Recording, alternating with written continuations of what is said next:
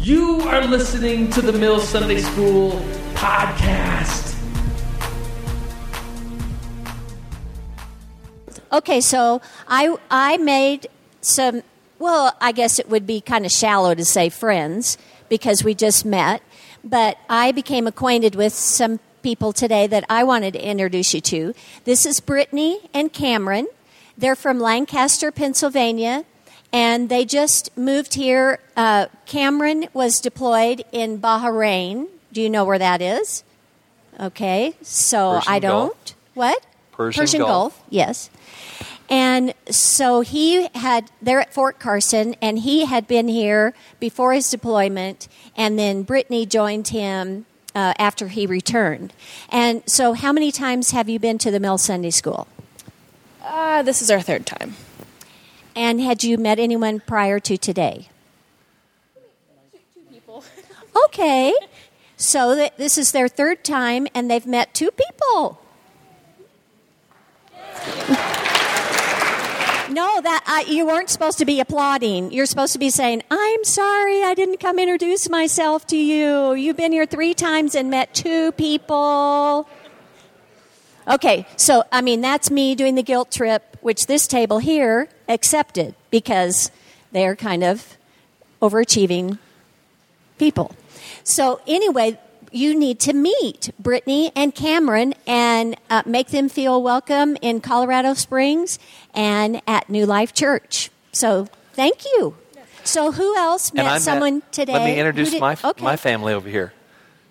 This is Chris and Rose Simmons. And they met in Johnson City, Tennessee, while she was in school there. And Chris had gone out there from Charis Bible College to, I don't know how you got to Tennessee, but you met her, and they are now married two years last month. Rose is a caseworker for Goodwill. Chris works for Samsung, and I didn't even talk to him, but I learned that from her. And they're wonderful people, and his family is still in the area here, close. I met Jordan as well, who's just about to finish up at Colorado Tech in computer science. And we can, we can do this. We can meet people, we can interact, we can build a relationship. And I'm always looking for something in common, some place that we can connect at some intersection. Notice what Peterson said on page 140. He said, I was slipping as a pastor into the habit of identifying and dealing with my congregation as problems, reducing them to problems that I might be able to do something about, or at least refer to someone who could help. Now, when you make a connection in this class, don't look at it as some sort of referral or tips club. Well, I, I, can, I can send him over here and I can help him make this connection. Just make a personal connection, see what the Lord does from there. On page 215, notice. Now, who was raised in church? Let me see your hand. You grew up around church.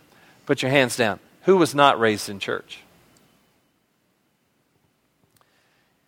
For those of us that have a church perspective or church context, that can be good. That can sometimes be a lid or limiting to us because we get very narrow. I remember serving the church I grew up in. My first ministry job was in the church I was raised in. The church, as Becky described it, grew from 500, 800 to 2,000 members in a very short period of time. About two years after we began serving in this church, it just exploded. We had to plant a new congregation, a church plant. That church is still there today that I was raised in. It's now 60 years old. The church we planted this past year, this past Easter, was 31 years old. So, not young congregations by any means, but I always kind of saw the world of church through my lens of these two congregations, the one I grew up in, the one that we planted. Peterson said, I was never self consciously a Presbyterian. I'm still not. But something was going on incrementally that formed an identity that vocationally fused Pentecostal, his heritage as a kid, and Presbyterian, his training as a pastor. Later, I learned that there was a name for it Presbycostal. What are you? I had a Baptist experience being born again. I was filled with the Spirit in an Assembly of God church. I began to learn the Word of God and discipleship in the context of a uh, interdenominational congregation that wasn't Baptist or assemblies, or it was a full gospel missions outreach, prayer and worship and, and, and discipleship. Uh, what is your context now for serving the Lord? I, as as I said, I was raised as a Presbyterian, and then when I uh, got born again in, in an Assembly of God church, and then went to Oral Roberts University, and uh, I wouldn't ever tell anyone I had been a Presbyterian because I thought, well, that's you know they would look down on that, or um, I don't want to admit that I grew up until I was 16 in, as a Presbyterian. And it's just been, oh, in the last, I don't know, five or so years, I've thought, I'm really thankful that I was a Presbyterian. I learned the Apostles' Creed before any of my charismatic friends. You know, now before it was ever cool or trendy. before trendy. it was cool to learn it, I knew it, and uh, but I want to encourage you to the the um, the, the churches that you've been a part of, the experiences that you've had, those are the things that have shaped us. And we build on all of those um, aspects of our life. We don't have to let go of them, we build on them. And uh, it's like my maiden name was Wilson, so I was Becky Wilson. And uh, I, I will always be, when I became Becky Grothy, I didn't not be Becky Wilson. I was Becky Wilson, who is now Becky Grothy, and added to added that to my life. And um, but I'm always a Wilson. I'll always be a Wilson. I'll always be a Grothy. I'll always be a Presbyterian who became a this, who added this to her life. And so I just want to um, release you and encourage you to not feel like you have to let go of um, a heritage or a history in order to embrace uh, maybe some uh, a new thing that God is doing in your life. It can be just a very healthy thing to be uh, the sum total of all of those things. Now, we're, we're going to close, but I just wanted to encourage you.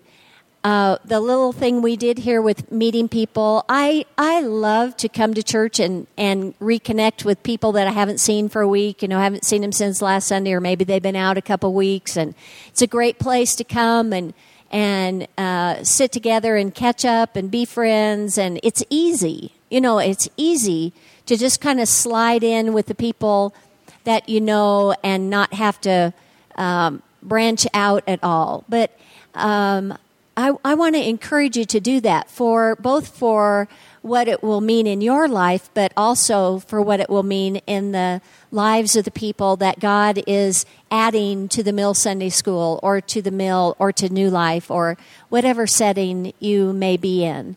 To um, be willing to open your circle up a little bit to invite someone else in. It could just, um, it, it, could mean, well, it can mean life and death to people, actually. Um, because there are some, some situations where people will come and they might come one more time and then I'll give it one more time. I'll, I'll, can I tell them about John? Sure. I knew you'd let me. What's he going to do? so. Um, you do have. Uh, one minute right? Or am I over? Go ahead. Okay, so John. So there was a, um, and this has probably been about a year ago, we heard this story. Uh, there was a man named John, and he was 82. And he came to New Life. His wife died. They had been married 60, I think 62 years, he said. But so John came to New Life, and he sat over uh, in the cafe one Sunday. And he had not been in church for 60 years. He had not been in church for 60 years. And so his wife died. He went to Goodwill to take who where was the Goodwill? Rose. okay. He went to Goodwill to take his wife's clothes and her belongings uh, when he was after she had passed.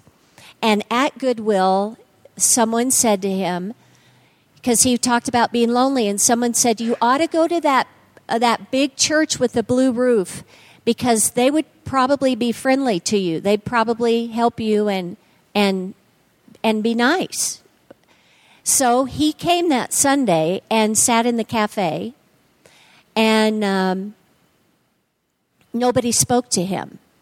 So he came the next Sunday and sat in the couches. He never went into the He didn't ever go in the living he room. never went in the service.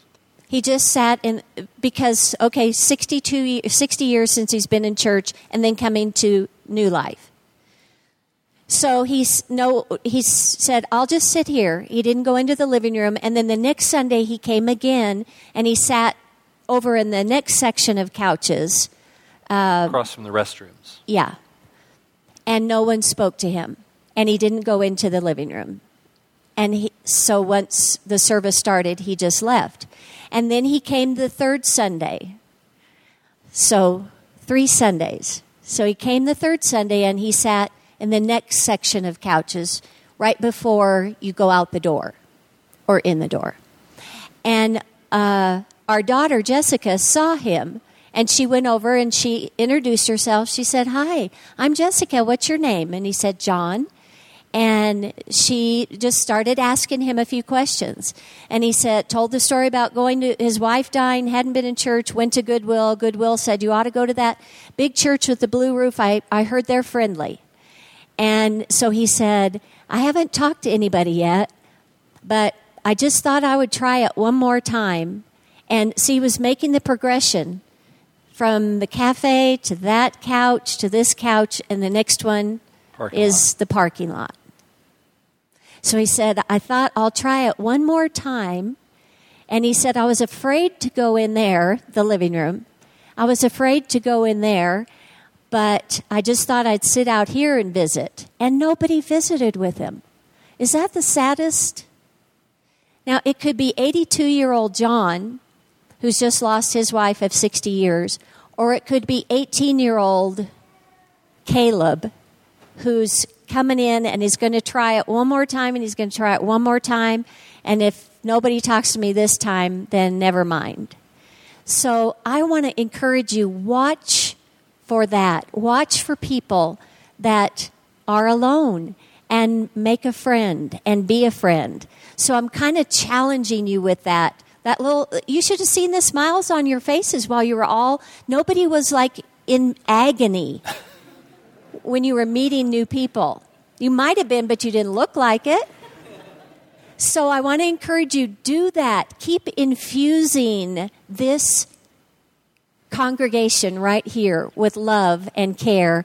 And I'm sorry we went over. We sure love you. Peterson is, is a theologian, very astute, very serious, very dedicated, but he always knows how to not take himself too seriously. And one of his favorite reading biographies and theologians was uh, Alexander Whyte. And a young pastor asked Whyte years and years ago for some very sound advice about pastoral ministry, about how to really be effective in ministry. And Whyte said this Relieve yourself as often as possible and take a long vacation.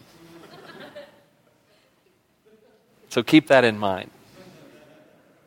Lord, we just bless this time together. We thank you for encouraging us to be pastoral, to be loving, to let the love of God flow through us. Help us to love people and touch people with your, your love, your kindness, your touch and compassion.